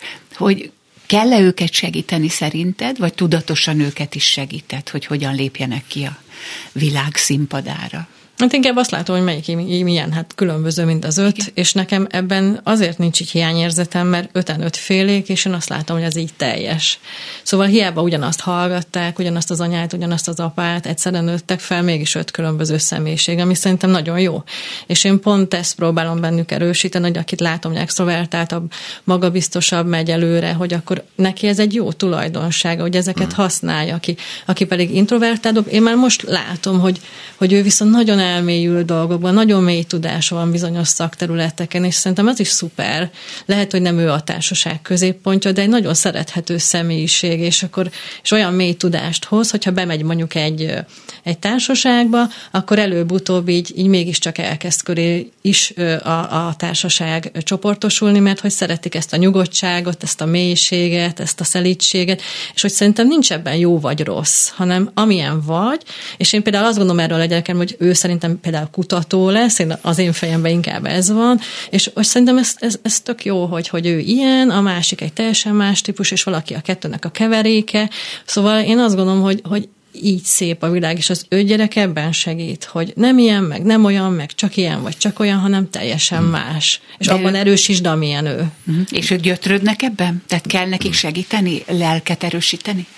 Én nem azt látom, hogy gyötrődnek, hanem azt látják, hogy, hogy vannak különbözőségek és ezt már a családban látják, hogy nem akkor eszmelnek rá, amikor bemennek egy közösségre, uh-huh. hogy milyen különböző személyiségek vannak, hanem ebben a kis közösségben azt látják, hogy valakinek ez megy, valaki annak, valakinek egy teljesen más dolog megy jobban, és hogy ők már ekkor felismerik azt, hogy, hogy mennyi, mennyi, mennyire félék vagyunk, és néha azért persze bennük is van mondjuk irítség vagy féltékenység, hogy de ő miért ilyen bátor, ő miért megy oda, én nem merek oda menni, de ez valahogy szerintem így jó hatással van, hogy, hogy akkor ő is legyen bátrabb, vagy sőt, van, amikor segítenek egymásnak, hogy egy-egy szituációt mondjuk a, az extrovertáltabb megold, az introvertáltabb kevésbé, és akkor segíti őt át abban, hogy, hogy bemenjenek az üzletbe, kérjenek valamit, vagy a recepcióshoz, mondjuk a négy éves az extrovertáltabb, ő tök bátran oda megy, és bármit elintéz. Mm. Míg a tizenvalahány éves sokkal kevésbé, és akkor, és akkor így rácsodálkozik, hogy de hát neki ez ilyen nagyon lazán megy, és akkor, és akkor megbeszéljük, hogy igen, neki ez, neked meg, neked meg teljesen más dolog dolgok mennek sokkal, sokkal jobban. Ebben az életnek nevezett játékban azért vannak elakadásaink, és előfordul, hogy az ember egy kicsit magasabb akadályjal találkozik, vagy egy kicsit éppen mélyebbel. Vajon mennyit segít nekünk abban, mint szülőnek, vagy mint önmagunkat menedzserő személyiségnek, hogy, hogy van egy ilyen tudásunk mégiscsak, hogy kicsit ilyen vagy olyan fajta embertípushoz tartozunk. Hogy, hogy tudunk ilyenkor, amikor látszok megoldhatatlan feladat elé kerülünk, e, ebben segíteni magunkon, vagy a gyerekeinken. Mert hát- hiszen vannak olyan elakadások, amik kicsit tovább tartanak, mint gondoltuk. Hát igen, de ezt a belső konfliktust szerintem jobban tudom magamon oldani, ha én tudom, hogy, hogy milyen vagyok, uh-huh. és nekem mik a, mik a hátrányom és mik az előnyeim. Mert akkor azt mondom, hogy, hogy például ezt a példát tekintve, hogy se baj, én ebben nem vagyok olyan jó, engem ez így zavar, hogy nem vagyok olyan jó, mint a sokkal kisebb, de hogy nekem, nekem meg egy másik szituáció megy sokkal, sokkal jobban, vagy sokkal gördülékenyebben. Például az, hogy, hogy mondjuk természettudományban jó vagyok, és mondjuk ott az iskolában én vagyok a legjobb, vagy versenyeket nyerek, mert az a, az a képességemet én ott tudom kamatoztatni. Szóval ezeket szerintem így, így, hogy jobban elfogadják a gyerekek önmagukat, jó így rávilágítani ezekre a dolgokra. És hogyha szerintem vannak elakadások, mert ez tényleg vannak, hogy vannak mélyebb elakadások, uh-huh. és nem ilyen egyszerű megoldani ezt, akkor szerintem, szerintem el kell menni egy szakemberhez, és ott is át kell ezeket beszélni. Én ettől nem félek, vagy nem féltem azt, hogy, hogy bátran lehet ehhez a lehetőséghez is nyúlni, hiszen hogyha fája fogunk, vagy a gyereknek, akkor egyből elvisszük szakemberhez. De, a de lelkünk, ha a lelkünk fáj, igen. akkor sokkal többet. Ezt sokan nem gondolják így. A legtöbb ember azt hiszi, hogy nem megyek pszichológushoz, nem vagyok hülye pedig közben csak arról van szó, hogy szervizelünk, hogy segítünk magunkon egy szakértő segítségével. Igen, mert hogy szerintem e- ebben segíteni kell ebben az elfogadásban a társadalomban is, hogy ezek például ilyen hmm. tévhitek szerintem, hogy a Igen. hülyék járnak pszichológushoz, mert nem, szerintem a tudatosak járnak pszichológushoz, aki azt mondja, hogy nekem ott, ott valami nincs rendben, fáj valami, akkor én ezt tudatosan egy szakember segítségével próbálom megoldani. Ez olyan, amit mondok, hogy ha fáj a fogam, akkor, akkor egyből elmegyek egy szakemberhez, és nem kezdem el a fogam gyomrokat betömni, meg, meg gyökérkezelni, meg szóval ezek, ezek, ezek pont ilyen dolgok, csak szerintem így át kell ezt így kattintani ezt a fejünkbe, hogy, hogy ettől nem kell félni, hanem ez, ez előnyünk lehet, ha ezeken dolgozunk, hiszen annál is inkább azt gondolom, hogy ha amikor gyerek vagy, vagy gyerekkorban ilyen nagy az az időkapu, amiben be tudsz sétálni, és tudsz szakember segítségével tudnak neked segíteni, de amikor felnövünk, jönnek az évek, évtizedek, akkor egyre jobban bezárul, és minden felnőtt, aki jár pszichológushoz, mindig a gyerekkorához nyúlik vissza, Igen. így elsősorban, de ha ezek gyerekkorban mondjuk átlendülnek ezeken a nehézségeken, akkor nem nagyon lesz egy idő után mihez visszanyúlkálni, pedig aktuálisan mindig lehet, lehetnek megakadások vagy elakadások. Igen, hát minél több tudatos szülő lenne, annál kevesebb szer kéne visszanyúlni a gyerekkorba, de hát ezt tudjuk, hogy nem egyszerű történet. Hát köszönjük szépen, hogy a vendégünk volt, és el, el tudta mondani éretten és nyugodtan ötgyerekes anyukaként is, hogy ezt lehet jól kezelni, az úgynevezett kétfelé irányuló személyiségnek milyen előnyei tudnak lenni, és hát ezt használjuk mi is, ha tudjuk jól. Köszönöm szépen. Köszönjük Nagyon szépen, szépen köszönjük dr. Dura Mónikának. Még egy kicsit beszélgetünk erről, mielőtt az adásnak vége lenne. Érdekes dolgok merültek föl mind az öt vendégünknél, de az most itt utoljára Mónika szájából is elhangzott, hogy ne féljünk segítséget hívni, hogyha bajba kerülünk ezzel. De ami, ami nekem a legerősebb volt, nem tudom, te mit csíptél ki a mai napból, vagy a hallgatóknak sokat. mi volt Nagyon fontos, sokat köszönöm hogy a nem a fejlődés a legfontosabb ebben, hanem az elfogadás. Tehát önmagunk az is, meg a tanulás és a környezetünk is embertípusát is úgy van, hogyha megtanultuk, el tudjuk fogadni. Hogy ezzel lehessen együtt élni.